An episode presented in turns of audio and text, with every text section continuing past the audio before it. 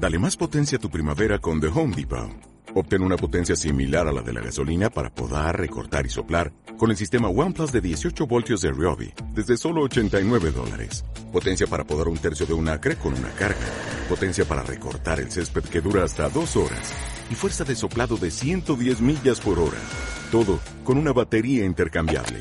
Llévate el sistema inalámbrico OnePlus de 18 voltios de Ryobi. Solo en The Home Depot. Haces más. Logras más. ¿En qué consiste el empoderamiento femenino? ¿Cómo se puede llegar a ese punto? ¿Cuáles son todos los elementos, tanto personales como laborales e incluso espirituales, que se tienen que tomar en cuenta? ¿Y por qué es tan difícil ser mujer en estos tiempos? Todo esto lo platico con Rafaela Almeida, profesional de marketing y relaciones públicas, radicada en Barcelona, autora de cuatro libros y que ahora está lanzando Violetas en el Camino, un gran compilado con testimonios de mujeres y alguno que otro hombre de diversas índoles para que aporten lo que saben sobre crecimiento personal, empoderamiento y convertirte en la mejor versión de ti misma. Te doy la bienvenida al episodio 218 de Wind Podcast. Esto es Wind Podcast. Marketing, Emprendimiento, Creatividad, negocios. Actualidad y Cultura Pop. En la voz de los expertos. Con Armando Ruiz.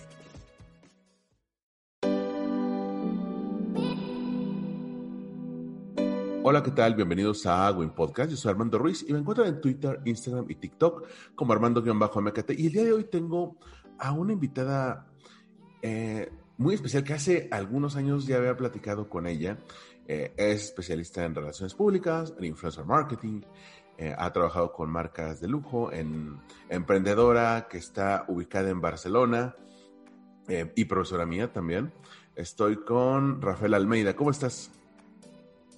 Hola Armando, estoy encantada de verte después de, tanto tiempo en lo que sería que bueno, desde nuestra entrevista en Barcelona, clase y todo lo demás, y, y, sobre todo tras esta pandemia, aunque te sigo por tus canales online, siempre es muy agradecido pues poder compartir contigo, así que muchas gracias y un placer estar aquí contigo. No, el placer es, es todo mío porque, mira, ya habíamos platicado alguna vez sobre tu trayectoria en, relaciones públicas, eh, digo, eh, seguramente la gente que te, que te, escucha eh, en la versión podcast dirá, oye, pero ese no es acento catalán, ¿no? Ese no es acento español. Este, vamos para ponernos un poco en contexto. ¿Tú cuánto tiempo llevas viviendo en Barcelona? Yo llevo casi 24 años, haré 24 años a finales de este año. yo soy de origen brasileña, aunque emigré a España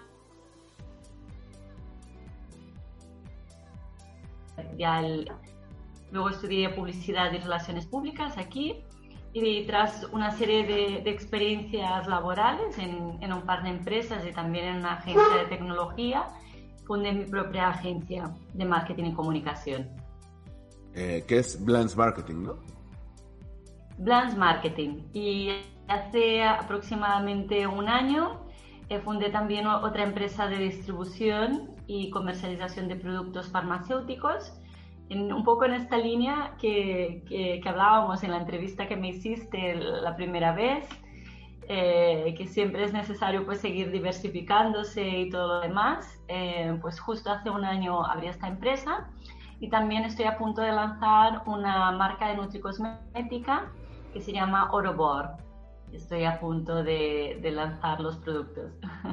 Y, y, aparte, bueno, este, uno, uno por ejemplo, veo tus cuentas, tu Instagram, y a la vez, así, eres emprendedora, eres mamá, tienes dos, dos niños, ¿no? Sí, exactamente, dos niños. Una niña de que hará 10 y otro niño que hará 7 añitos ahora. Sí, haces ejercicio, cuidas eh, tu cuerpo y mente, tienes vida social y aparte eres autora de, libros. ¿De dónde sacas tiempo para todo eso? Yo creo que eh, es una pregunta que me suelen hacer. De hecho, cuando, cuando hago la, introducción del, nuevo libro, que luego lo, introducirás, es algo que, que siempre me ha llamado la atención porque quizás desde las redes sociales siempre das o, doy esta sensación ¿no? de dinamismo, de que siempre estoy haciendo ah, una serie de cosas y, que, y, que a, y, que, a, lo mejor doy esta sensación ¿no? de vida un poco equilibrada, entre comillas. Y entonces, pues ah, yo creo que es más, bien una cuestión de, organizarse mucho, de trabajo constante y sobre todo de, de, a veces no tener prisa, porque puedo decir, sí, eh, he abierto ahora y, estoy a punto de lanzar mi nueva marca de, de Nutricosmética. Sin embargo, ha sido un trabajo durante, o sea, de más de, de dos años y medio para poder lanzarla. Entonces, eh, los libros, pues lo mismo, o sea, un libro, pues a lo mejor tardó más de un año entre redacción, entre edición, entre cuadrar con el editor. Es decir, yo creo que todo es trabajo, es constancia y es paciencia también. Porque aunque, y aunque pongas todos estos ingredientes, eh, a veces pues siempre hay un, algunos ingredientes mágicos o de circunstancia, por, así, decirlo, ¿no? que, te ayudan a que, a que se acaben de, realizar o, de florecer. Y además de que los, libros que has sacado traen una temática muy distinta entre sí, yo me acuerdo uno de tus primeros libros eh, sobre Ashton Kutcher y, y Twitter era, era de alguna manera ficcionalizado, pero ya hablaba de, esta parte de celebridades en Twitter y cómo, eh, por ejemplo, a veces pasa que como que te tocan con su dedo de los dioses, ¿no? Que esta, esta eh, opción que, lo, que luego ya muchos nos familiarizamos, que podías llegar a gente famosa eh, estando desde la comunidad de tu casa sin, sin no tener tanta trayectoria o sin dedicarse a lo mismo, gracias a las redes sociales, ¿no? ¿De dónde surge la idea de este primer libro? Sí, eh, es curioso porque este libro ah, surge a raíz de eh, yo haber estado trabajando en una campaña para un, para un candidato a las elecciones del Fútbol Club Barcelona. Fue una campaña muy intensa donde tenía una estructura de personas muy, muy grande.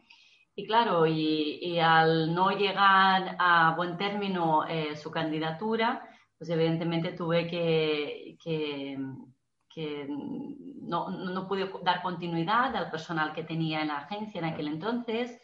Y, acabé, la verdad, muy, muy agotada eh, físicamente y, mentalmente. Y decidí hacer un brainstorm, de un, parón y un brainstorm de, de, un año. Y dije, mira, por, por de alguna forma... Eh, el primer libro fue una, una especie de, de ejercicio de, de ejercicio creativo, por así decirlo. Yo no, no tenía pensado que, que, a lo mejor me, me publicarían o fue una, una especie de, de, ejercicio de creatividad, al igual que, por ejemplo, con el, el libro Esperando a Mr. Big, eh, que fue el, el, libro que vino a continuación, hice, por ejemplo, un guion eh, para, para una, una, especie de, de película y que llegué a ganar un, un llegar a una, una, calificación en un premio en Nueva York y todo lo demás de guiones, pero no, no he llegado, no he dado continuidad, digamos, para a lo mejor comercializar ¿no? este libro como guion. Y a veces, pues esto, o sea, me gusta hacer ejercicios de creatividad y, y bueno, fui a una editorial, lo, lo, presenté porque estaba en una editorial eh, trabajaba en la época en una escuela de negocios dando clases, que, que ahora mismo pues tienen también una, una, editorial, y me rechazaron el libro. O sea, y a lo mejor, y, además me lo, me lo, rechazaron de muy malas maneras, porque en aquel entonces el libro eh, rompía un poco con lo que sería la, la estructura tradicional, ¿no? Eh, de un libro de tecnología, porque en este caso era un libro novelado era bastante rompedor, entre comillas, para, para aquel momento. Entonces, me, bueno, me rechazaron y yo me quedé, bueno, ¿sabes? Un poco, ¿qué, qué hago, no? Y tenía un editor que había participado en, en la campaña del, del candidato al fútbol Barcelona, que habíamos, nos habíamos conocido y todo lo demás, que es Santi Sobrequés, de la editorial Base, y, y nada, le hice la, la propuesta del libro y le, encantó la idea y aquí llevamos ya cuatro libros publicados. Pero la verdad es que no, no fue algo que, que, hubiera soñado, de esto que dices, no, quiero ser escritora, he soñado, lo deseo, no, fue, fue algo un poco como un ejercicio de creatividad y que lo suelo, eh, suelo manteniendo, ¿no? Este espíritu de, de, ejercicio de creatividad, de un poco de, de análisis, porque los, los, libros es un poco lo que comentas, ¿no? Eh, tienen temáticas distintas y al mismo tiempo son eh, temáticas bastante eh, contemporáneas de, mi época, ¿no? porque hay, a veces hay escritores también contemporáneos que escriben sobre la época en la cual viven y yo creo que encuadraría un poco en, en este, en este nicho, digamos.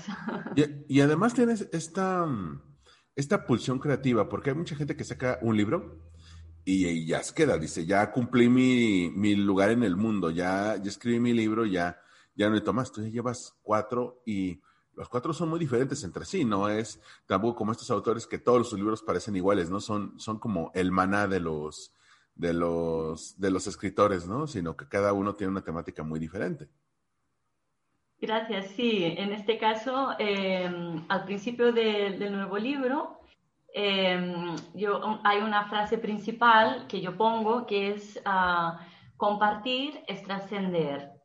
Y para mí em, esto, esto es lo que representan los libros, la escritura, así como por ejemplo las clases también, las personas, los profesores, em, son personas que tienen esta necesidad ¿no? de compartir conocimiento con los, los demás. Y los libros, eh, al igual que los alumnos, eh, son nuestros hijos espirituales. Entonces, eh, los profesores suelen decir que los profesores, por ejemplo, suelen tener a muchos hijos espirituales, porque de alguna forma pues estás formando a, las personas y estás dejando una parte tuya en ellos y, y, esto para mí es la parte más gratificante de todo. Yo me acuerdo cuando te conocí en 2012, este, digo, tú, tú eh, siempre, digo, aparte que eres jovencísima, todavía estabas más, eh, muchísimo más joven y ya dabas clases en, en la IEBEN en, en, París este, y bueno, estabas como profesora invitada en la Autónoma de Barcelona. En, en, qué tipo de aprendizaje te dejó eh, no solamente emprender, sino compartir este conocimiento con clases y no solamente con, con grupos de un solo país, sino grupos multiculturales, que ibas con grupos en Francia, con grupos en España, este, que te hablaban inglés, catalán, francés. ¿Qué, qué, experiencia te, te, dejó dedicarte a la docencia? Mira, yo creo que, y ahora con las redes sociales aún es más emocionante porque sigo un poco la, la trayectoria de muchos de mis alumnos, la verdad, de tantos los alumnos de Francia, ahora también eh, hace dos años más o menos he empezado a, dar clases en otro grupo francés también de escuelas que se llama FAP eh, y hacemos, tengo asignaturas no solo para alumnos de Latinoamérica, sino de, Europa, de, distintos países. Y la verdad es que hoy en día em, el poder compartir y al mismo tiempo poder hacer seguimiento quizás eh, de mis alumnos desde las redes sociales, les veo, veo sus vidas, sus trayectorias profesionales y, no sé, y, me siento muy, muy feliz eh, de ver sus trayectorias, de verles en primera línea, de verte a ti en primera línea con tantos proyectos, con, con tus propios alumnos, con tus cursos. Es, es una sensación muy, muy gratificante porque en el fondo pues también siento, me siento parte ¿no? de, de, sus vidas. Y yo creo que, que, esto es lo más bonito de todo, es esta sensación de, de compartir y de, y de, aprender de ellos también, porque aprendes mucho y aprendes a, a, dinamizar grupos, aprendes a entretener y esto todo esto eh, está, y ahora mismo, por ejemplo, o sea, que, tenemos que dar a veces tres horas, yo tengo que dar a veces tres horas de clases. Entonces, yo he tenido momentos que hasta bailado delante de la cámara, o que mis alumnos estaban allí con una cara y yo, muy bien, venga, me encanta este curso, Rafi, y me empiezo a bailar o empiezo a hacer alguna cosa súper loca, ¿no? Que es en plan romper también esta parte de, de vergüenza, ¿no? De, de hacer el ridículo, porque las personas em, lo que suelen tener cuando están en una presentación o en algún momento es un poco la vergüenza ridículo. Y desde el momento que el profesor o que el ponente ya se suelta y ya hace el ridículo sin ningún problema, pues ya es una fiesta. Entonces todo el mundo ya se suelta.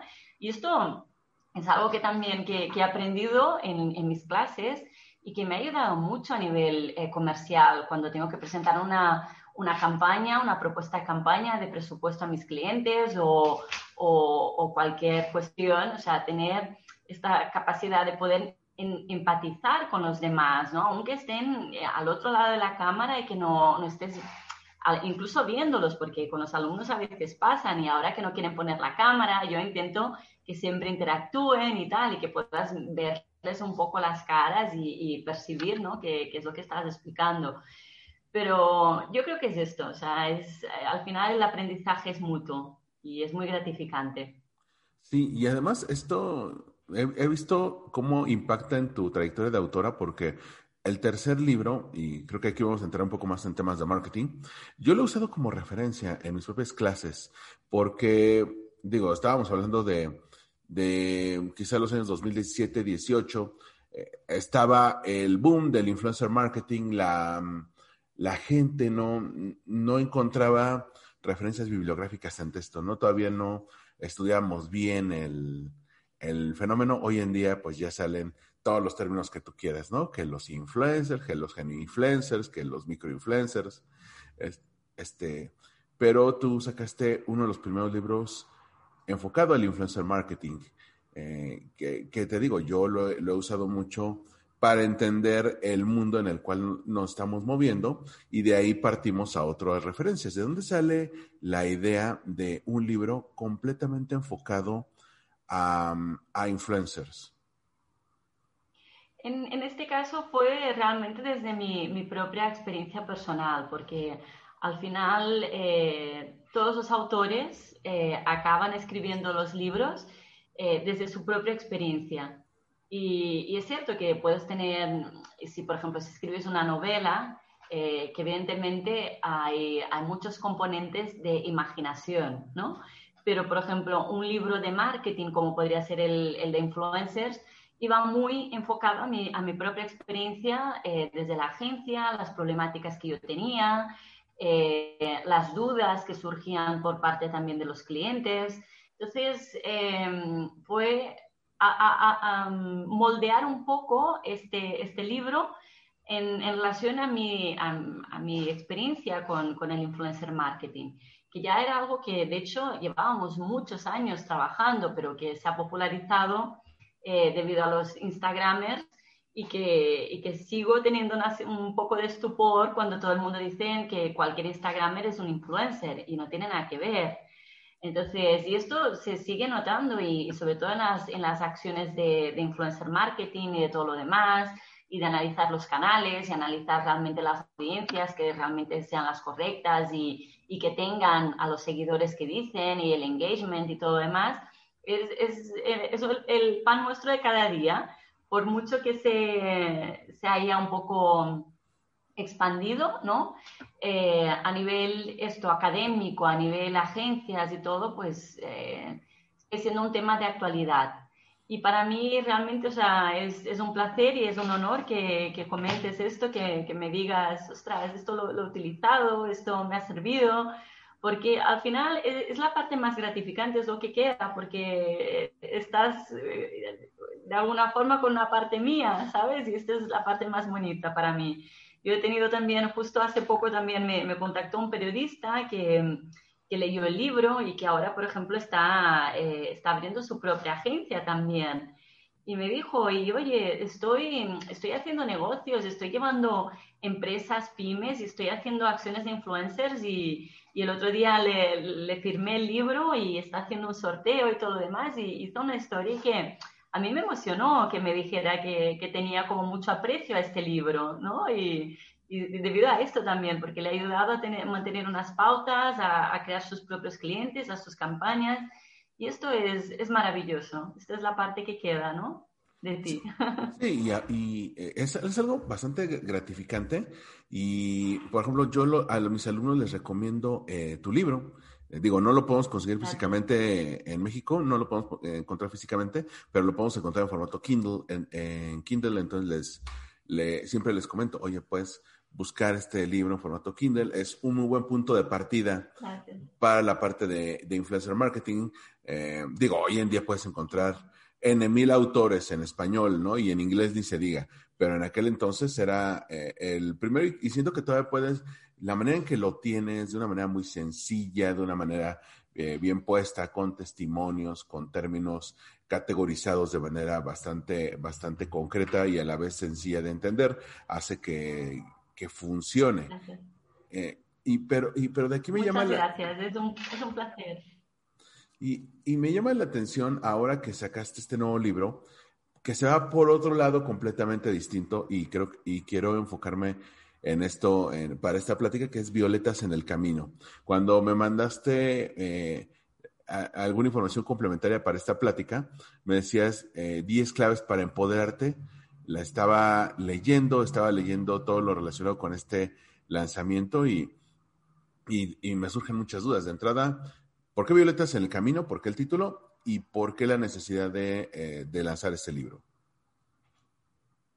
De acuerdo. Primero, eh, quiero decirte que, fuiste aquí un poco semillita, una semilla, eh, porque debido también a la entrevista que tuvimos para Entrepreneur, que, tuvo muy, una muy buena acogida y difusión de las claves que yo daba para de una emprendedora a otra emprendedora, que lo enfocaste de forma genial, eh, me hizo pensar mucho, porque mm, a veces es cierto que hay referentes a nivel eh, empresarial, o sea, ves el libro de la Michelle Obama en la portada, hay con una portada o, de mujeres como muy potentes, ¿no?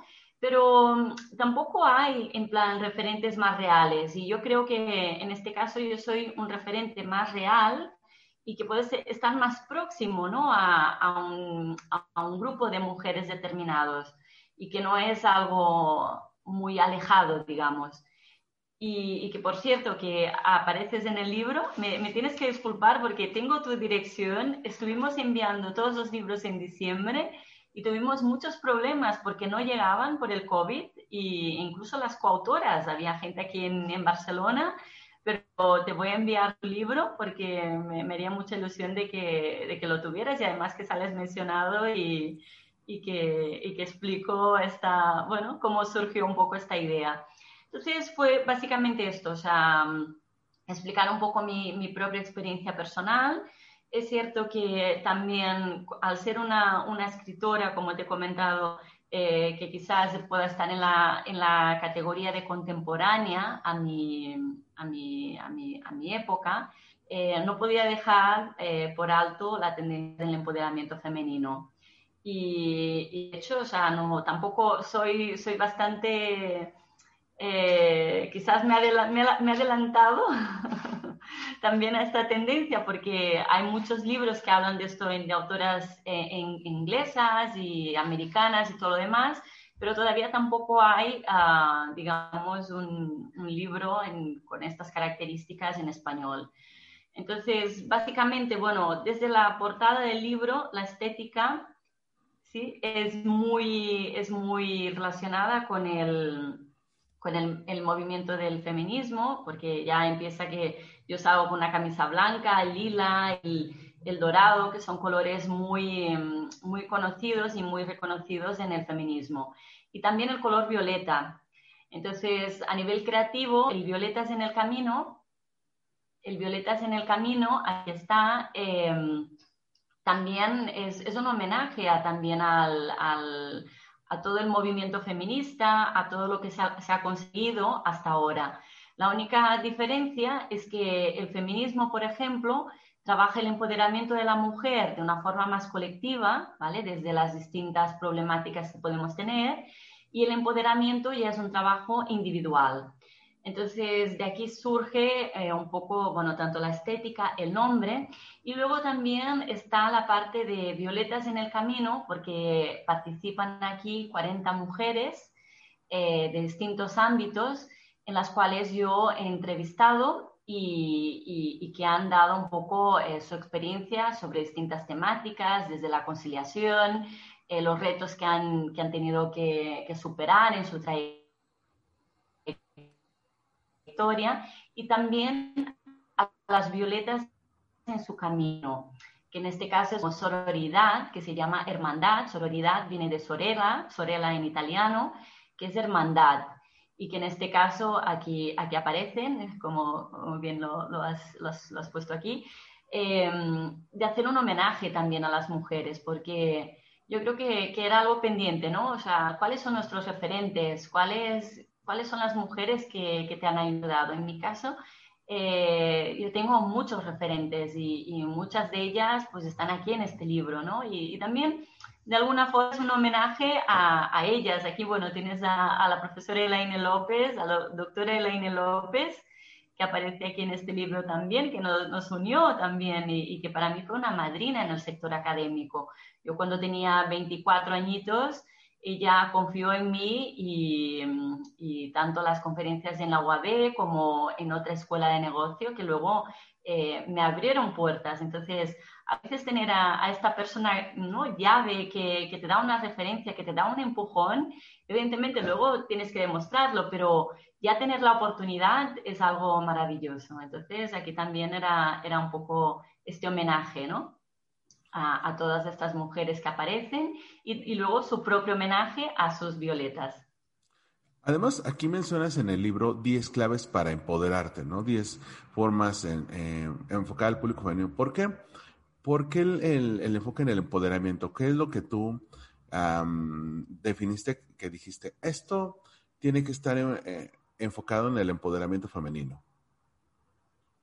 Claro, eh, básicamente eh, hay muchas personas, bueno, que, mm, o incluso algunos hombres que han, leído el libro y que, me decían, bueno, Rafaela, pero eh, es cierto, lo comentas como para empoderar a la mujer, pero podría ser perfectamente para empoderar a un hombre. Y sí, en, algunas, en algunos apartados totalmente.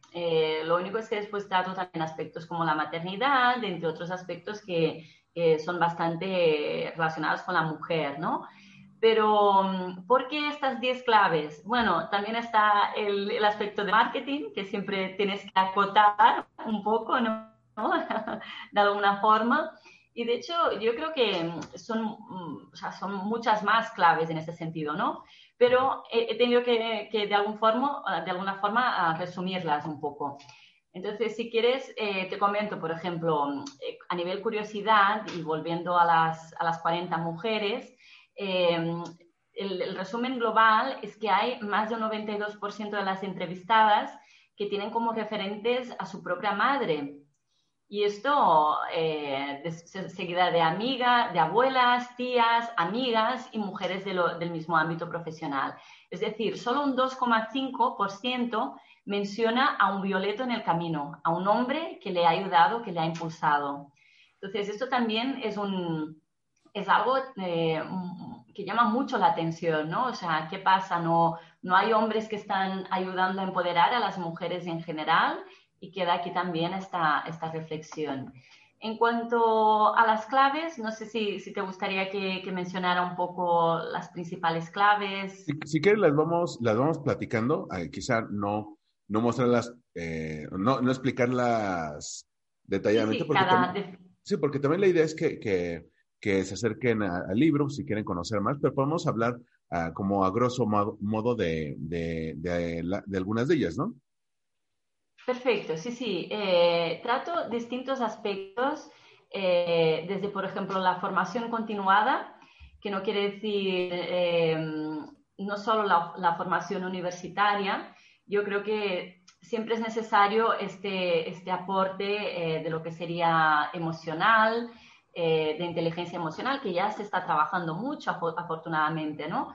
Eh, sin embargo, yo creo que para mí como comunicadora, la parte de la escucha activa, cómo gestionar la frustración, que esto también lo estuvimos hablando en la entrevista y, y en la primera entrevista de Entrepreneur, y, por ejemplo, la gestión del caos, que cuando yo recuerdo que tú me dijiste, ¿y esto qué es lo de la gestión de del caos? Yo tengo el, recuerdo que, que, te quedaste así como impactado, ¿no? Pues eh, la gestión del caos. Me ha, me, ha, me ha, impactado en el, hasta el día de hoy, porque cuando me, me, dijiste aquella vez en Barcelona, algo que tengo que dominar es la gestión del caos, yo me, me volaste la cabeza, porque era de, o sea, ¿cómo es, cómo es posible? Pusiste eh, en, en un en un muy buen término este esfuerzo que tenemos muchas personas de eh, no podemos controlar todo el entorno, no podemos definir eh, en qué tenemos control y en qué no, y en ocasiones van a haber muchas cosas que están fuera de nuestro control, hay un caos. y a veces no podemos controlarlo, pero podemos gestionarlo para sacar los mejores resultados de eso, ¿no? Totalmente. Y, para mí, eh, yo empecé a escribir este libro antes de la pandemia y lo, lo acabé en medio de la pandemia. Y, la, y esta pandemia mundial ha sido el mayor ejemplo de gestión del caos familiar, personal, eh, de cara a las personas. Y el caos es, es el gran generador, o sea, creador de, de, todos los males, ¿no? Porque te genera frustración, te genera, eh, bueno, o sea, que estás allí, ¿con qué empiezo? Empiezo con esto, empiezo con lo otro, y te vas de un lado, te vas al otro, no, no te puedes concentrar. Y entonces para mí, eh, dentro de esta formación continuada, eh, constantemente estamos aprendiendo, ¿no? Cómo, cómo, gestionar, por ejemplo, este caos, ¿no? Y, y dadas las circunstancias ahora de la pandemia, yo creo que, que es algo que está muy, muy al orden del día, por ejemplo, en lo que sería formación continuada. Y, y que para mí, claro, yo mientras estaba escribiendo el libro, dando clases, mis dos hijos por casa, eh, bueno, lo que hemos vivido muchas familias, ¿no? ¿Cómo gestionas todo esto? ¿Cómo priorizas qué es lo importante en cada momento, ¿no? O sea, esto, bueno, ha sido un, aprendizaje para todos, yo creo, en este punto. Sí, y seguimos eh, aprendiendo, como dices, es continuada. tenemos que hacerlo de manera continua, tenemos que hacerlo de manera constante. No podemos llegar a un punto en el que creemos que ya lo sabemos todo. Cuando creemos que ya lo sabemos todo, y eso lo aprendimos con la pandemia, te cambian todas las reglas, ¿no? Totalmente, totalmente. Y de hecho es, es como el, el, empoderamiento en sí. O sea, el, empoderamiento no es algo que alcanzas y ya está. Es algo que, que tienes que trabajar el, el, día a día. O sea, es algo que, que hoy estás muy empoderada en una situación determinada, confortable, y mañana pues las, las reglas del juego cambian completamente y, y, estás montando otros negocios y otras, y otras cuestiones. Es decir, es, es un trabajo constante. Sí, la Entonces, otra, eh, otra clave que me, perdón, que mencionabas es la parte de plan de carrera. Eh, eh sí. ¿De dónde surge esto de, del, del plan de carrera? Porque a veces no nos damos cuenta, salimos de la universidad y decimos, bueno, lo que salga, y cuando pasan los, pasa el tiempo, pasan los años, no, nos vamos dando cuenta que nuestra, que nuestra carrera ya va por un eh, rumbo, ya le estamos dando forma, pero a veces es, eh, mucha gente lo trae de manera errática, ¿no? Nos, se deja llevar y, pero en, qué momento, viste, hay que meter como clave del empoderamiento un plan de carrera. Mm. Yo creo que es fundamental. Yo creo que, que es fundamental, eh, primero, analizarte a ti mismo ver en cuáles son tus puntos fuertes, cuáles son tus puntos débiles, tus puntos débiles, qué es lo que realmente te apasiona hacer, eh, qué estoy haciendo cada día para alcanzar eh, este proyecto ¿no? profesional de vida que, que, pienso alcanzar. Más que nada porque lo que ya lo, ya lo dice el refrán, que un barco que no sabe hacia dónde va, eh, cualquier aire es bueno, y, y, en cambio, ¿no? si sabes hacia, tu, hacia dónde vas, pues puedes regular un poco esta vela de tu barco eh, para llegar a estas metas que, que, te has diseñado o que has soñado en tu vida. A mí me suele pasar constantemente. ¿Y esto de qué se trata? Pues uh, de hacer realmente un plan de acción en tu vida. Eh, yo, por ejemplo, siempre he tenido la, la ilusión de, de, poder crear mi propia marca de nutricosmética. Y entonces, eh, de, de, de, la ilusión a crearlo, han sido dos años y medio.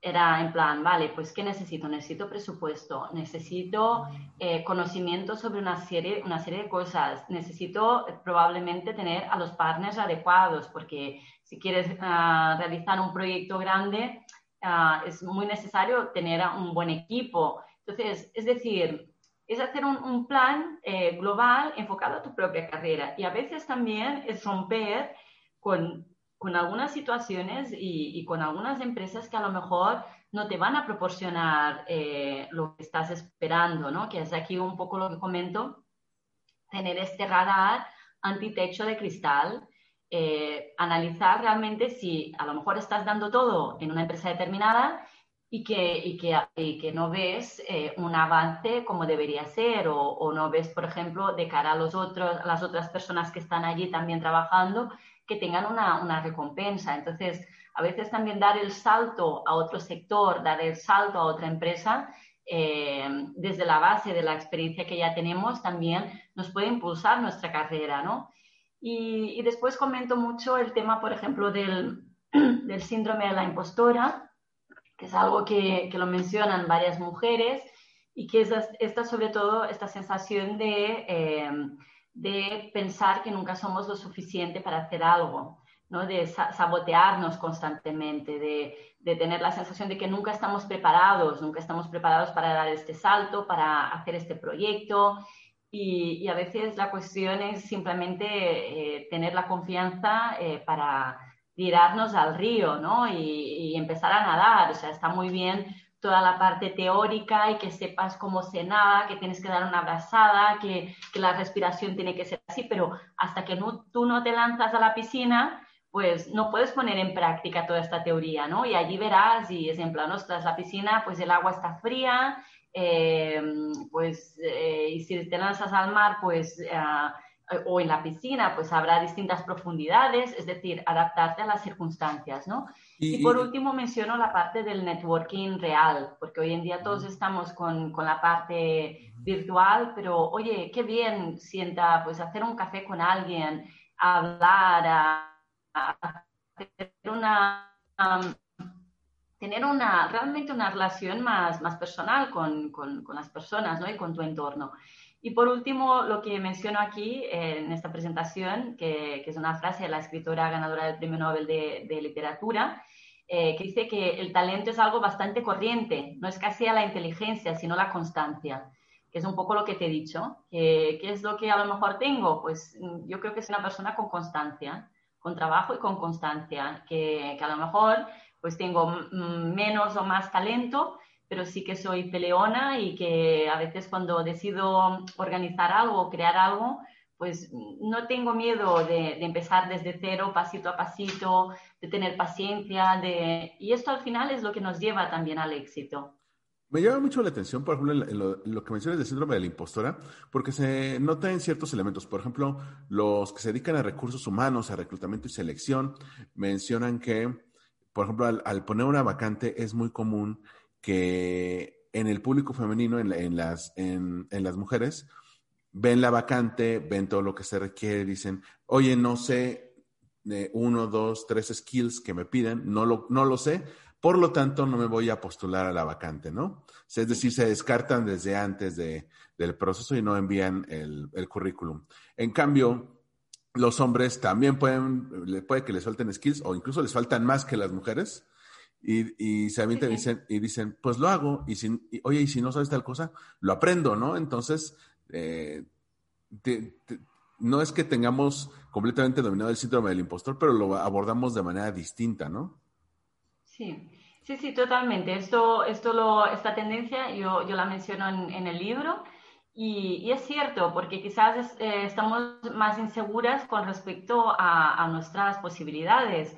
Y esto, esto es un síndrome que eh, lo ha sufrido y lo ha mencionado desde Michelle Obama hasta la CTO de, Facebook, por ejemplo. Entonces, claro, estamos hablando de mujeres muy potentes, eh, con un conocimiento y experiencia de vida y que se sientan de esta forma, ¿no? Ostras, es porque a lo mejor pues no, no tenemos o no hemos tenido, ¿no? Este este apoyo de, va, mm, tú puedes hacer lo que, lo que, lo que tú te propongas, ¿no? Y no todo el mundo ha tenido esta, este, este apoyo, ¿no? Emocional quizás, ¿no? Y, y, de cara a las mujeres yo creo que siempre hay más, eh, no, no, hay, no ha habido este soporte, ¿no? Por parte quizás del sector masculino o incluso de referentes en plan, va, tú quieres ser esto, pues venga, siempre ya a lo mejor te cuestionan más, ¿no? Está la maternidad, ¿cómo vas a hacer esto? Entonces siempre nos vemos como más cuestionadas y esto pues yo creo que genera esta inseguridad de no lanzarte a una oferta y decir, bueno, a lo mejor porque hoy en día también las ofertas de trabajo, pues eh, necesitas ser casi un ingeniero de la NASA para según qué, qué puestos, ¿no?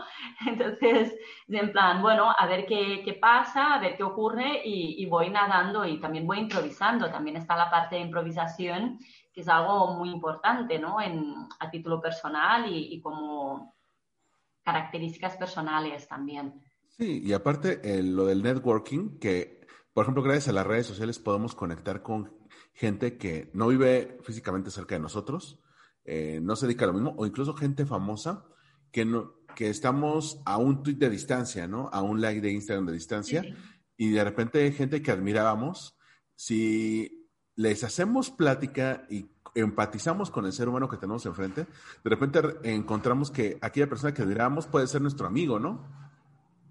Totalmente.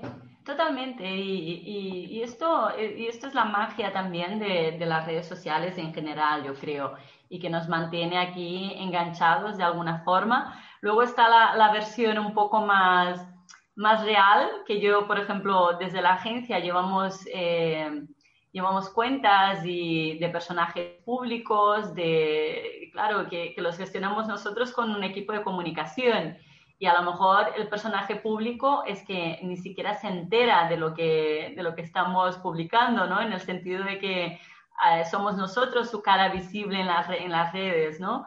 Y es muy curioso, pero aún así, eh, claro, cuando gestionas cuentas de personajes públicos, que es mi caso, eh, es curiosísimo ver eh, la cantidad de mensajes de personas que, que, realmente se creen que están hablando con, con, esta, con este personaje público, ¿no?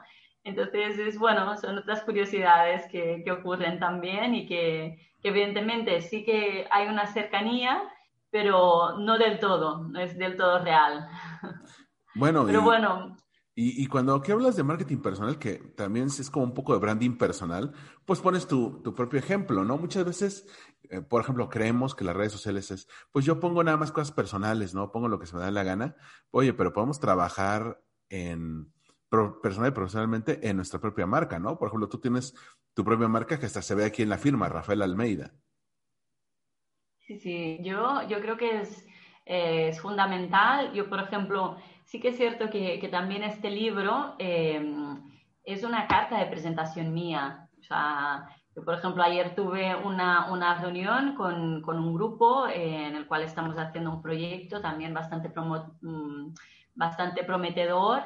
Y, claro, eh, poder entregar tu libro, este es mi libro, ¿no? Y, para mí es una carta de presentación mis libros también.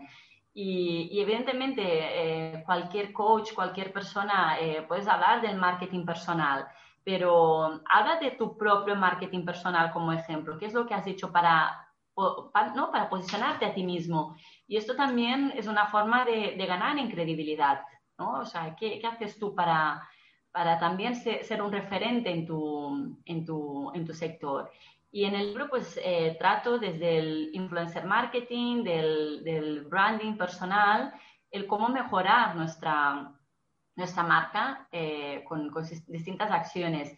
Y también la importancia de realmente salir al ruedo, ¿no? Eh, de vernos allí eh, comparados también con otras personas de, de nuestro mismo nivel y, y, debatir y, por qué no, pues participar en charlas y, y comentar, porque esto es, es muy enriquecedor.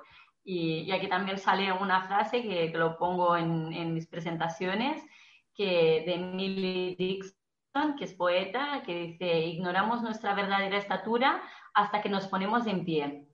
¿Y esto qué quiere decir? Que hasta que no sales al ruedo, ¿no? que hasta que no sales al mercado, oye, voy a hablar de influencer marketing, voy a hablar del empoderamiento, pues no sabes realmente hasta qué, en qué profundidad ¿no? de la temática dominas o, y, y, esto también es, es, retante a nivel personal, ¿no?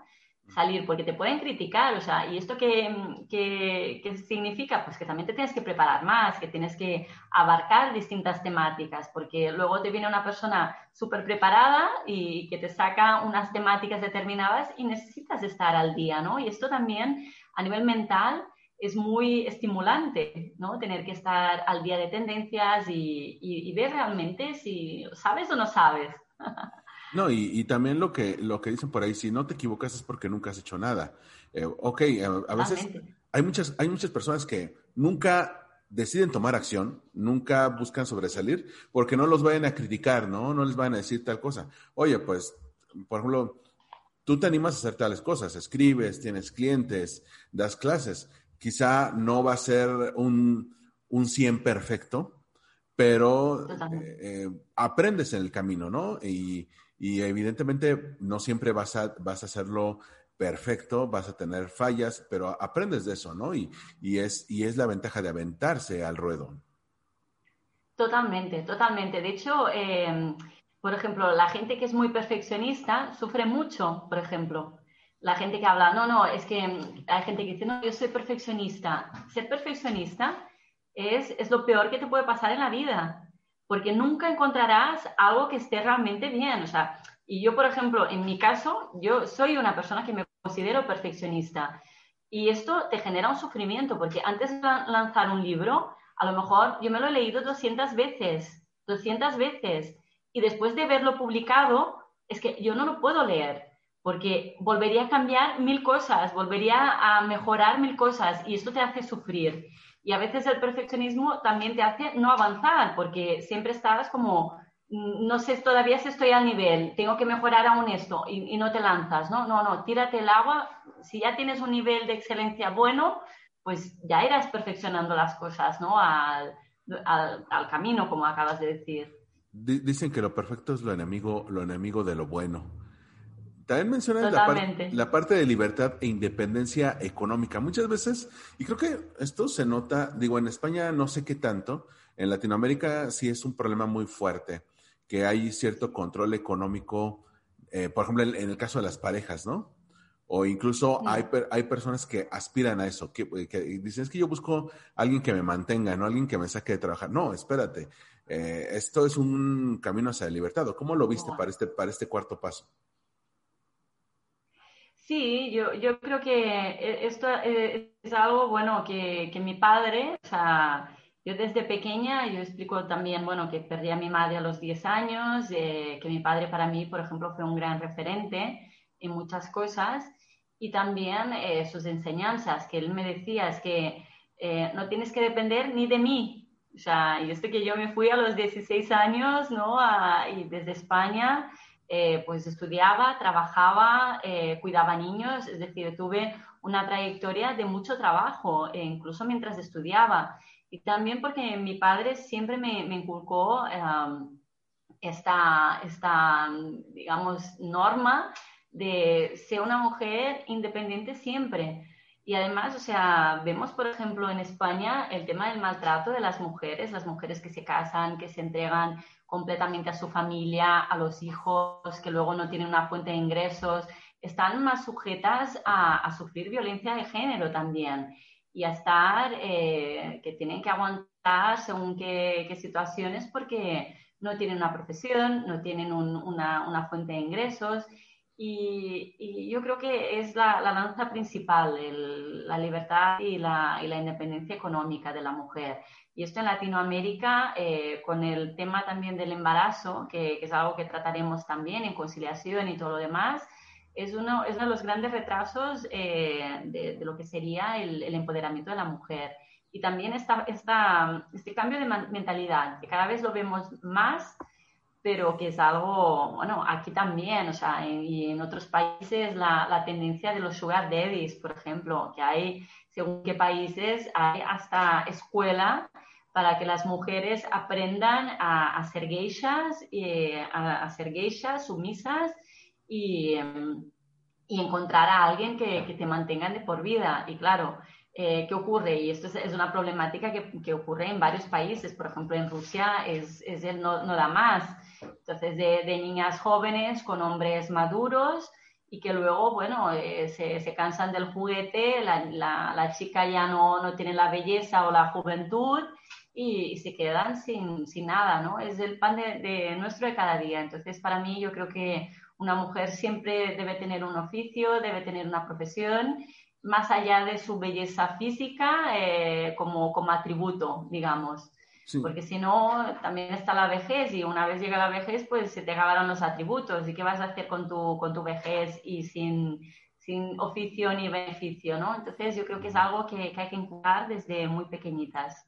Algo que me llama mucho la atención es, por ejemplo, el caso de Reese Witherspoon, la actriz, que dice, ok, yo soy joven y bella, eh, estamos hablando de los 2000, y de repente dice, en el, ya sé, mm. como, es, como la industria, en algún momento me van a dejar de buscar porque ya eh, voy a estar en los 40 o en los 50, entonces se vuelve productora y ella que siempre ha sido una ávida lectora, pues busca los proyectos. Las últimas series en las que ha salido las produce ella. Ella va, hace el pitch con HBO, con Amazon, le dice, oye, eh, tengo esta cosa llamada Big Little Lies basada en este libro. Entonces ella produce y protagoniza, es decir, será su propia chamba. O Margot Robbie, que también lo vio, dice, oye, mira, ahorita pegó mucho con el lobo de Wall Street, voy a...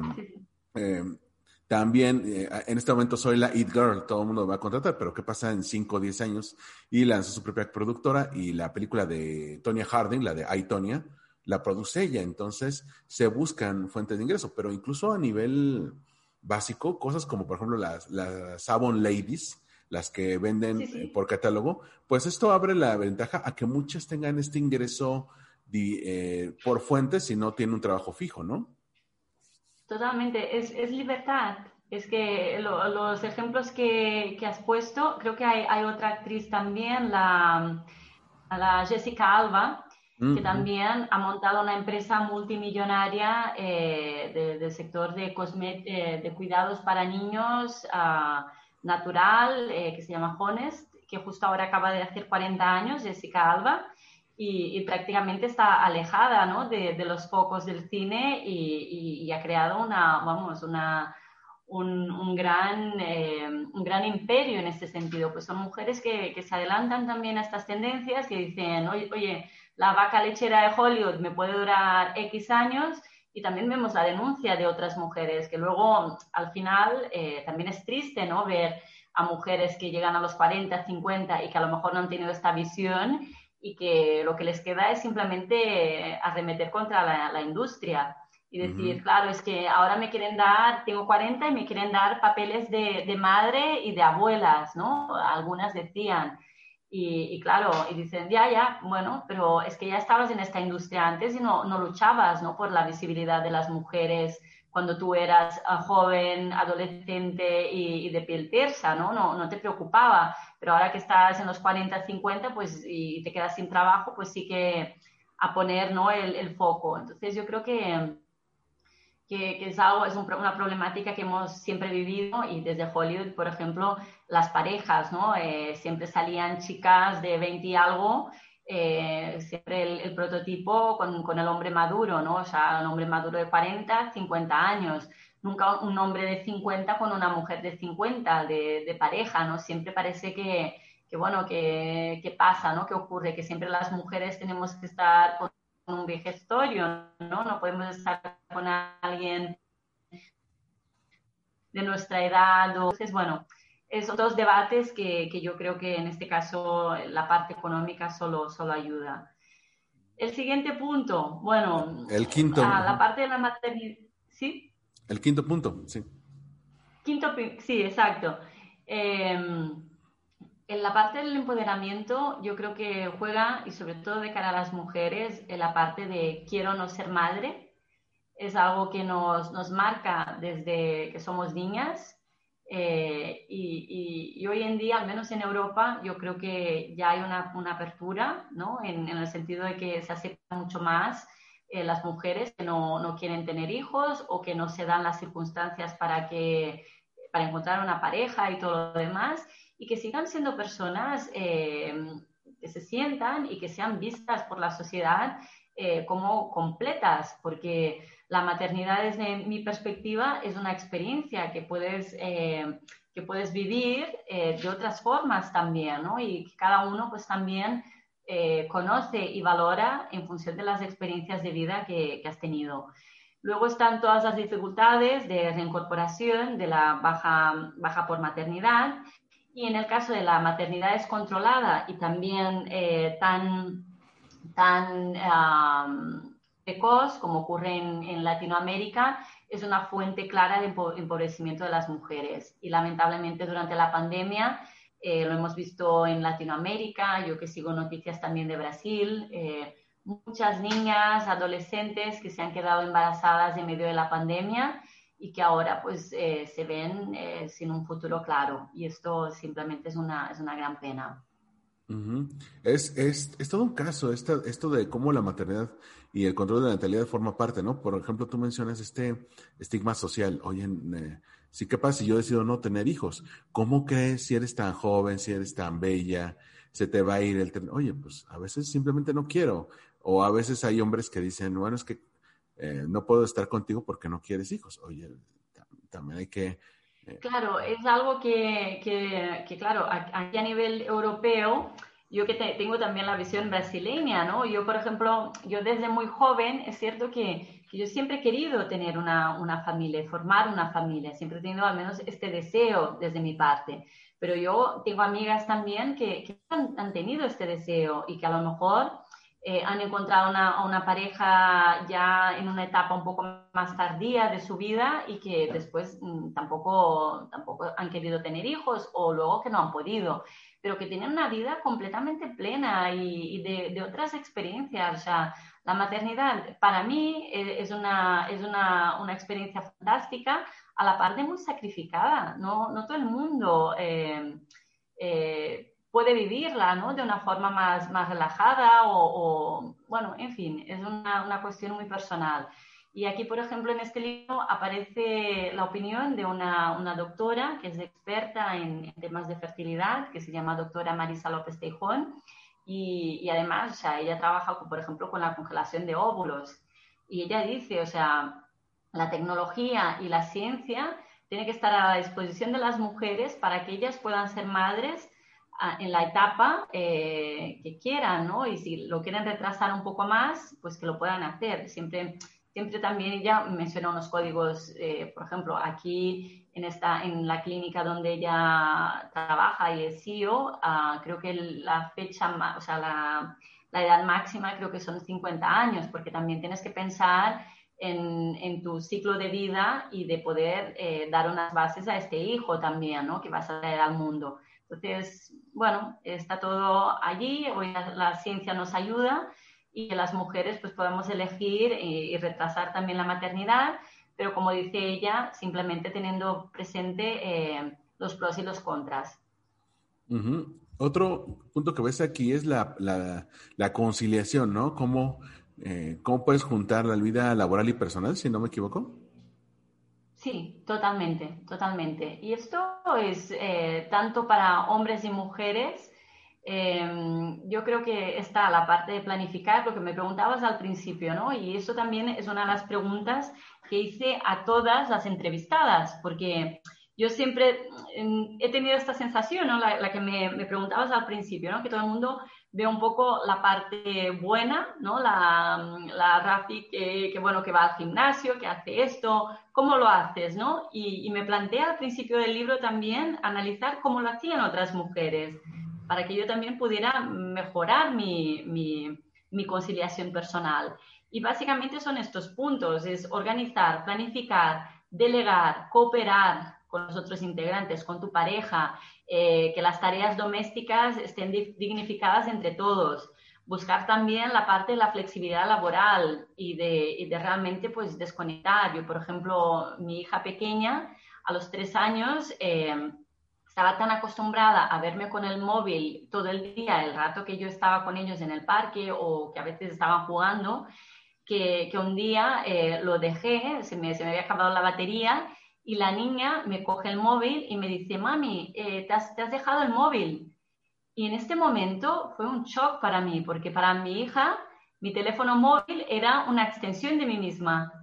Y en este momento pues eh, decidí eh, por las tardes, por ejemplo, en la medida de lo posible, pues no atender llamadas de trabajo, no, no, montar según qué reuniones, es decir, he priorizado mucho. Entonces, eh, y esto también te ayuda a tener una vida personal más organizada, ¿no? Y luego está, también menciono que incluso la, actriz Juliette Binoche, eh, cuando ganó un, premio a su trayectoria, ella eh, lo dedicó a todas las canguros, a todas las mujeres que habían criado a sus hijos y que le habían permitido avanzar en su carrera porque realmente hay una, dependencia ¿no? de los cuidadores y, de cara a, las madres también hay una dependencia emocional. ¿no? Eh, me voy de viaje y, pierdo la presentación final de mi hijo. Y, esto sobre todo al principio nos queda ¿no? este, esta, bueno, esta sensación de culpabilidad, pero que nos tenemos que liberar también de ellas, porque al final los niños saben perfectamente distinguir la mamá que está jugando al golf de la mamá que, que, no va a la presentación porque realmente está trabajando, está llevando un proyecto y, está labrando un futuro mejor para todos. Y, son muy, muy, muy listos en ese sentido. Sí, los canguros también conocidos, bueno, aquí en Latinoamérica como niñeras o babysitters en Estados Unidos. Este, porque eh, como canguro está muy, muy familiarizado en Europa y en España, para tomarlo en cuenta. Eh, el 7, creo que esto, esto sí me tienes que, dar una breve introducción porque dice sexo, belleza, salud y bienestar. Eh, ¿Cómo esto apoya, aporta al empoderamiento? Yo, yo creo que las mujeres eh, hemos de estar cómodas en nuestra piel y, siempre y al mismo tiempo, tiempo no dejarnos y siempre buscar nuestra, nuestra mejor versión, ¿vale? Y al mismo tiempo eliminando los cánones de belleza, porque yo creo que, por ejemplo, los cánones de belleza hacen mucho daño, encorsetan a las mujeres, eh, nos ponen a todas que ahora pues la, la, tendencia es quitarte el moflete, pues todas va, venga, vamos a quitarnos los mofletes. La tendencia es tener unos labios carnosos y lleno de botox, pues venga, vamos a ponernos... Y esto es una, es una presión y que ahora, sobre todo con las redes sociales, con los filtros irreales, eh, eh, que está haciendo mucho daño a las, a las adolescentes, o sea, que, que, no se ven, o sea, se ven que eh, con tantos filtros y con esta belleza real 2.0, la gente, su concepto personal de sí mismo es bastante bajo, porque claro, tú no, no, no llegas a, a, estos estándares irreales, ¿no? Y yo creo que esto está haciendo mucho daño actualmente. Y, por otro lado, hablo también de la percepción innata y subjetiva de la belleza, que va mucho más allá eh, de caras simétricas, hay una parte de personalidad, de química personal, y que seguramente lo que es arrebatador para uno, pues puede pasar completamente inadvertido para otro, ¿no? Y que, hay que, tener seguridad en una misma y seguir trabajando por nuestra mejor versión. Y por último, mencionar esta frase que me, me encanta de una escritora y novelista que se llama Suzanne Sontag y que dice que no está mal ser bella, lo que está mal es la obligación de serlo. Y con esto lo resume todo, yo creo. Sí, porque eh, los hombres muchas veces no tenemos esa presión por los cánones de belleza que tienen las mujeres. Que nos podemos dar la, la, el permiso de, de, no, de no preocuparnos por la higiene personal, pero juzgamos mucho cuando una mujer no lo hace, ¿no? Y, y eh, eh, aquí es un doble rasero. Mencionas también en el, punto, en el punto 8 la espiritualidad y el equilibrio emocional, pero traes aquí muchos, muchas fuentes, ¿no? Mucho, muchos elementos sobre la espiritualidad. A mí, este es uno de los puntos que, que más me ha buscadora a nivel espiritual. Eh, al principio hay que decir también que las mujeres con carácter en toda la, la historia, desde la Juana la Loca, las mujeres que han luchado ¿no? y que han alzado su voz, siempre han sido tachadas de desequilibradas emocionales, fíjate. Entonces es algo que eh, siempre nos han querido, pues de alguna forma, encorsetar que estuviéramos bajo unas líneas determinadas y que no nos quejáramos, ¿no? Sin embargo, eh, válido para ambos sexos, desde eh, hombres y mujeres, el equilibrio y la espiritual y sobre todo la espiritualidad, yo creo que lo que nos proporciona es el equilibrio emocional, sobre todo, pero cuando las, es, mm, es, algo muy importante, eh, tener esta conexión de unidad también con, con, lo divino y también nos ayuda a, a tener una mayor eh, conexión, no solo a nivel espiritual, sino con, con las personas a, a, nuestro alrededor, ¿no? Porque es como esta pandemia hoy en día nos ha enseñado que todos somos uno, que lo que ocurre en China eh, me ocurre a mí. Y, esta sensación ¿no? de unidad yo creo que es muy, es muy importante. En el libro participa mi coach de Cábala, Mario Javier Sabán, que es investigador y profesor de Cábala, eh, donde le hice una, una entrevista eh, y, que me contestó desde la parte de la mística judía, que yo también soy estudiante y practicante de la Cábala, eh, cómo la Cábala empodera a las personas en general. Y también hablamos de, Eva y el pecado original que viene cargando allí también las mujeres, que no fue una cuestión de, pecado, de que pecara Eva, sino que fue una cuestión de comunicación entre Adán y Eva. Y luego otro aspecto también muy interesante es la, la figura de Lilith, eh, que es ah, desde la mitología griega, eh, sería la primera mujer de Adán, que ella se fue del paraíso porque decía que, claro, ella venía de la misma, estaba en el mismo nivel de Adán, ella era una mujer independiente y decía que, claro, porque yo tengo que estar siempre eh, debajo tuyo cuando tenemos que hacer el amor. Entonces ella no quería estar sometida a Adán y se fue del paraíso, según cuenta. Sin, embargo, ella eh, tampoco quería ah, tener una, una, relación de igualdad, ella también le quería someter, le quería dominar. Entonces, desde la perspectiva de la Cábala, eh, utilizar la, imagen de Lilith como eh, dominio tampoco es un arquetipo eh, positivo, porque debemos buscar la igualdad. Luego viene todo esto, bueno, de la iglesia católica y todo lo demás, y luego viene, por ejemplo, los hinduistas y dicen, no, no, señores, esperad, os traigo aquí el Kama Sutra, y no tenemos que estar ni arriba ni abajo, hay un montón de posiciones para disfrutar, y un poco ahí viene este punto. Y por último, eh, hice también una entrevista a Marisa Ventura, escritora y autora de Sola entre ellos, eh, un libro que narra la historia de María Magdalena y cómo también fue eh, una de las, uno de los primeros personajes históricos en tocar el techo de cristal cuando ella quiso formar parte de la iglesia de Pedro. Entonces explica bueno, aspectos muy, muy interesantes. De hecho, en mi página web Ah, está disponible eh, parte de, las entrevistas de, todas las autoras, de todas las coautoras, que para mí son todas coautoras eh, que han participado en el libro. También la de Mario, Mario Javier Sabán y Marisa Ventura, por si, si queréis ah, profundizar más. Muy bien, eh, eso me muy bien. oye, esto último que mencionas, la paz en la adversidad. Creo que esto, digo, aplica mucho en pandemia. No sé si te surgió justo cuando estamos en lo más álgido. ¿A qué te refieres con la paz en la adversidad? A ver, nosotros solemos em, tener como prisa, ¿no? A veces que las cosas ocurran a nuestro momento, a cuando queremos, ¿no? Que ocurran. Y, a veces, al igual que en la naturaleza, cuando tú plantas una semillita, eh, tú la, vas regando, la pones al sol y, necesitas tener esta, esta, paciencia que aunque todo parece que no, no está ocurriendo eh, y que depende de ti, eh, muchas cosas, pues no depende de ti únicamente que esta planta crezca.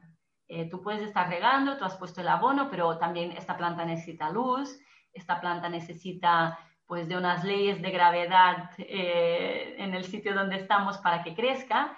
Y a veces es, la espiritualidad te da este punto de fe para que realmente tú confíes que si estás cultivando esta planta, esta semilla, ¿no? Y si le estás dando agua, si estás poniendo abono y todo, ella va a crecer. Que no hace falta que estés allí, ¿no? Abriendo la tierra cada cinco minutos. Está creciendo, no está creciendo. Y también eh, yo creo que la, la, otra parte es la de, la de abstraerse de la realidad. Yo, por ejemplo, yo menciono aquí eh, todas las, las ah, meditaciones cabalísticas con los 72 nombres de Dios que para mí mm, no es una abstracción de la realidad, ¿vale? Yo, por ejemplo, yo creo también que es importante abstraernos de la realidad en, muchas circunstancias, ¿no? Pero también em, esta conexión con el divino, pues también te da una, una, cierta paz, ¿no? En momentos de caos donde no puedes controlar nada, que tú puedas sentir esta presencia de algún, de algún modo. Es, es un poco lo que trato en, esta, en este capítulo. Eh, los últimos dos puntos, digo, son más concisos. Este, el punto nueve, me llama mucho la atención. Ama lo que haces y haz lo que amas. Ah, caray. Eh, ah, ¿cómo, ¿cómo, es posible que uno se puede dedicar a lo que es? ¿Cómo es posible que puedes amar tu trabajo? ¿Qué clase de, pensamiento revolucionario es ese?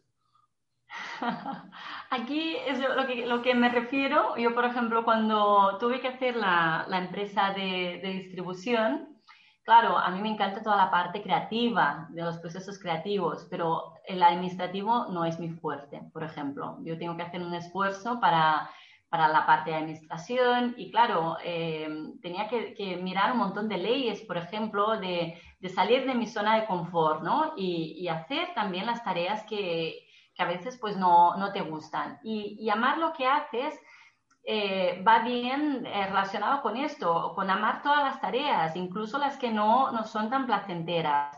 Porque al final, yo en este caso, al hacer la empresa nueva, aprendí acerca de leyes, aprendí acerca de una serie de cosas que se salían de mi zona de confort y que me han aportado un conocimiento. Entonces, va mucho más allá. Es mucho más difícil amar lo que haces, amar cualquier cosa que hagas, que hacer solo lo que amas, porque hacer lo que ama es maravilloso, pero también es lo que comento en esta frase eh, de, Mario Javier Sabán también, que dice, la vocación es satánica. ¿Y por qué es, satánica la vocación? Porque a veces eh, te acomodas en algo y, dices, bueno, esto como yo sé tocar el piano eh, de una forma espectacular, pues ¿para qué voy a interesarme por otros instrumentos, no? Y a veces aquí es donde está el reto, ¿no? O sea, perfeccionar también los otros instrumentos, ¿no? Y, y no solo el piano. Y esta es la parte del aprendizaje, ¿no? No quedarnos estancados con solo las cosas que sobresalimos o cambian las reglas y te tienes que adaptar a las reglas. Por ejemplo, tú y yo que estudiamos en un mundo donde, por ejemplo, las redes sociales no eran tan fuertes, llegan las redes sociales, llega el influencer marketing, llega la ola digital y tenemos que adaptar nuestro conocimiento y aprender a, y aprender a, a, movernos en esta nueva ola digital, ¿no? Y por último, y por último, el punto número 10, celebra tus éxitos, así como tus fracasos. Y, creo que aquí me, me, llega la, me llega a la mente muchos casos, creo que más de mujeres que de hombres, pero aplica para ambos sexos, de gente que tiene el éxito y, ah, ya, a lo que sigue, ¿no? No se dan el tiempo para celebrarlo. Y, en el caso del fracaso, pues a veces quedan estancados en el fracaso, ¿no? Se torturan, se juzgan y, y hacen que, que se salga de proporción, ¿no? Totalmente. Yo creo que si celebras ambas cosas, eh, desde una perspectiva, también entiendes de que, son experiencias de vida y que a lo mejor el proyecto que no te ha salido ahora, eh, pues te faltaba la, persona adecuada, mm, hubieras perdido dinero. E, es decir, todo a veces también tiene un porqué, ¿no? Y, y a veces, pues, no dar tanta importancia ni a una cosa ni a otra, pues te ayuda a avanzar, te ayuda a que no te quedes siempre estancado, tanto en, un éxito determinado como en un fracaso, que siempre vayas ah, avanzando. Y para mí yo creo que, es algo fundamental. Y también para no, tener en cuenta nada, porque al final, mira, nuestro, nuestro paso por el mundo es tan, es tan breve, ¿no? Para que estar allí también estancados sin según qué cosas, ¿no? Pero al mismo tiempo, es cierto, a mí por ejemplo, me pasa, ¿no? A veces en plan, ostras, has publicado esto, ¿qué es el siguiente? Y a veces también disfruta un poco de, lo que tienes, ¿no? Disfruta desde, desde el momento que te levantas por la mañana y que abres dos horas. Hoy, gracias, ¿no? Hoy, hoy me he despertado, ¿no? ¿Cuántas personas hoy no, no se han despertado y, y, no han disfrutado de este día, ¿no? Y si ya empiezas, empiezas también con esta gratitud, eh, sean de las experiencias y, de lo más básico de tu vida, yo creo que ya alcanzas otra perspectiva. Y sí, estoy completamente de acuerdo. A veces, em, eh, eh, desde, oye, pues agradezco el día en el que estoy, el estar con vida, el estar con energía, me da la oportunidad de que este nuevo día sea un, sea un gran triunfo. Y estos 10 puntos, la verdad, me parecen eh, no solamente como uno de, tus mejores trabajos, sino parece como tu testimonio de vida, ¿no? Parece, eh, es como si, si, dijera cuál es el, el papel de eh, lo que deja Rafael Almeida como profesional, como mujer, a, a sus compañeras, a su hija, a, a sus alumnas, ¿no? Sí, sí, totalmente. Yo, de hecho, o sea, en la Cábala eh, dicen que no, no puedes empezar a estudiar Cábala antes, los, los antiguos, los, antes de los 40 años, porque decían, eh, no puedes, o sea, tienes que tener la, la madurez de, para poder disfrutar también, en el caso de que accedas a la, al éxtasis del nirvana y no quedarte en él, ¿no? Entonces, en plan, bueno, yo no me quiero quedar en este, yo tengo muchas cosas que hacer, esta, sensación, y de hecho ha sido muy emocionante porque muchas de las, de las mujeres que han participado en el libro también se han emocionado al recibir su libro, como coautoras, como, porque también han tenido que, que, repasar su vida ¿no? de una forma un poco más personal. Y yo me quedaba en plan, ostras, no me voy a morir, yo tengo muchas cosas que hacer todavía, aún sacar el libro, pero sí que es, es, cierto que es un, un trabajo bastante personal, eh, bastante íntimo y, que, que, he escrito con mucho cariño para, para compartir eh, con mi hija, con, que las coautoras lo, lo compartan también con sus hijos. Mi, eh, digo hija e hijo, porque yo creo que estas claves van para los dos y, y, que mi hijo también tenga las herramientas que tuvo en su, en su momento su abuelo eh, en mi educación y, y, en los valores que me, que me inculcó. Entonces, yo creo que es un libro que aquí además lo explico que, que, son, que es para los dos y hecho con mucho cariño y con simplemente el, el deseo de, de, dejar una pequeña huella, como todos, y, y poder trascender, que esto es lo, lo, más bonito de todo. Perfecto. Entonces, este libro, Violetas en el Camino, ya está, eh, al menos en España, en formato físico, en el resto del mundo en formato digital, en Kindle, ¿no? Exacto, exacto. Ya está disponible a la venta eh, bueno, en distintos países, formatos, como has comentado, y, y sí, sí, de hecho tengo pendiente incluso hacer la presentación física, que aún no hemos podido hacer, o sea que, que, nos estamos adelantando a la presentación física. De hecho, el viernes también, o sea, mañana tengo una, una, una charla y presentación virtual en la Escuela de Cábala de Mario Sabán y, y, que está también disponible en, mi, en, mi, en mis redes sociales y todo lo demás que seguro que será bastante enriquece, enriquecedora la charla. Perfecto, pues oye, te quiero dar las gracias por darte este tiempo. Son, digo, eh, tenemos un desfase, empezamos esto a las 4 de la tarde, hora de Barcelona, eh, 9 de la mañana, hora de la Ciudad de México. Eh, siempre hemos tenido ese, ese, asunto con los horarios, ¿no? Pero, pero no, es, es un agasajo platicar contigo. Creo que esta plática se notó, es muy, fue, se, fue un poco extensa. Yo les recomiendo que vean esto en YouTube, donde vamos a tener apoyos gráficos para los puntos que hemos visto en este, en, en, en oh. esta plática. Oye, Rafaela, eh, para quienes te quieran seguir, seguir tus proyectos, ¿en qué plataformas, en qué páginas, en qué redes sociales te pueden seguir? Perfecto. Yo estoy en, bueno, yo tengo una página web, rafaelalmeida.com, eh, donde aparecen también todas mis, mis, redes, plataformas. Estoy en LinkedIn, estoy en Instagram, a ver, Instagram es eh, arroba rafi-almeida y a través de mi página web y, y también estoy al, al, otro lado de la pantalla. Cualquiera me puede enviar un email, me puede enviar un mensaje y estaré encantada de, de interactuar y sobre todo un fuerte abrazo a, a, México, a todos mis alumnos, que tengo muchos, muchos alumnos aquí y, y, y, que tengo, bueno, recuerdos excelentes de, bueno, mis alumnos en Barcelona, mis alumnos de París. Y, y nada, algo me une a esta tierra, ¿qué, qué te puedo decir?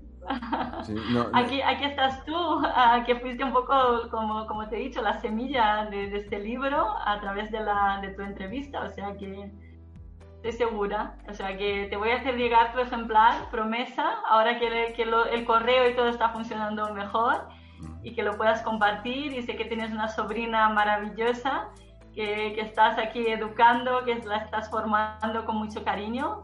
Y que, y que esto, que aparte de todos tus hijos uh, espirituales, tus alumnos, pues que también tienes ahí a tu pequeña. O sea que, que me alegro muchísimo uno siempre, siempre acaba aportando y tú ya eres mexicana por, por adopción. Siempre los, los mexicanos agregamos a nuestro, a nuestro grupito a las personas que queremos.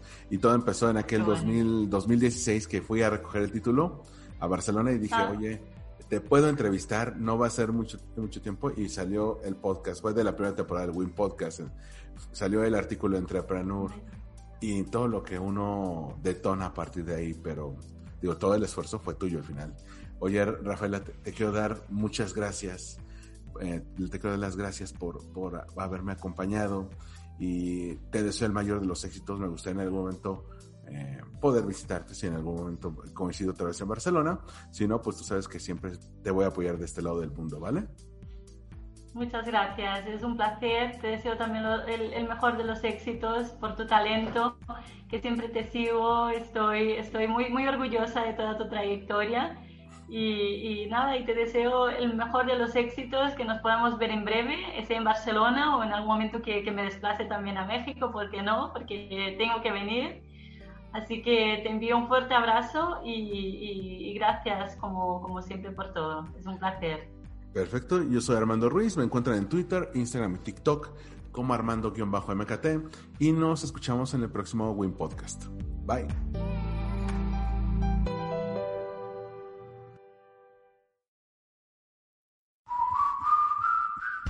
Gracias por escuchar Wind Podcast. Síguenos en redes sociales como arroba windpodcast. Una producción de All We Need Is Blog. Conoce todos nuestros podcasts en allwinidisblog.com. Dale más potencia a tu primavera con The Home Depot. Obtén una potencia similar a la de la gasolina para poder recortar y soplar con el sistema OnePlus de 18 voltios de Ryobi desde solo 89 dólares. Potencia para podar un tercio de un acre con una carga. Potencia para recortar el césped que dura hasta dos horas. Y fuerza de soplado de 110 millas por hora. Todo con una batería intercambiable. Llévate el sistema inalámbrico OnePlus de 18 voltios de Ryobi. Solo en The Home Depot. Haces más. Logras más.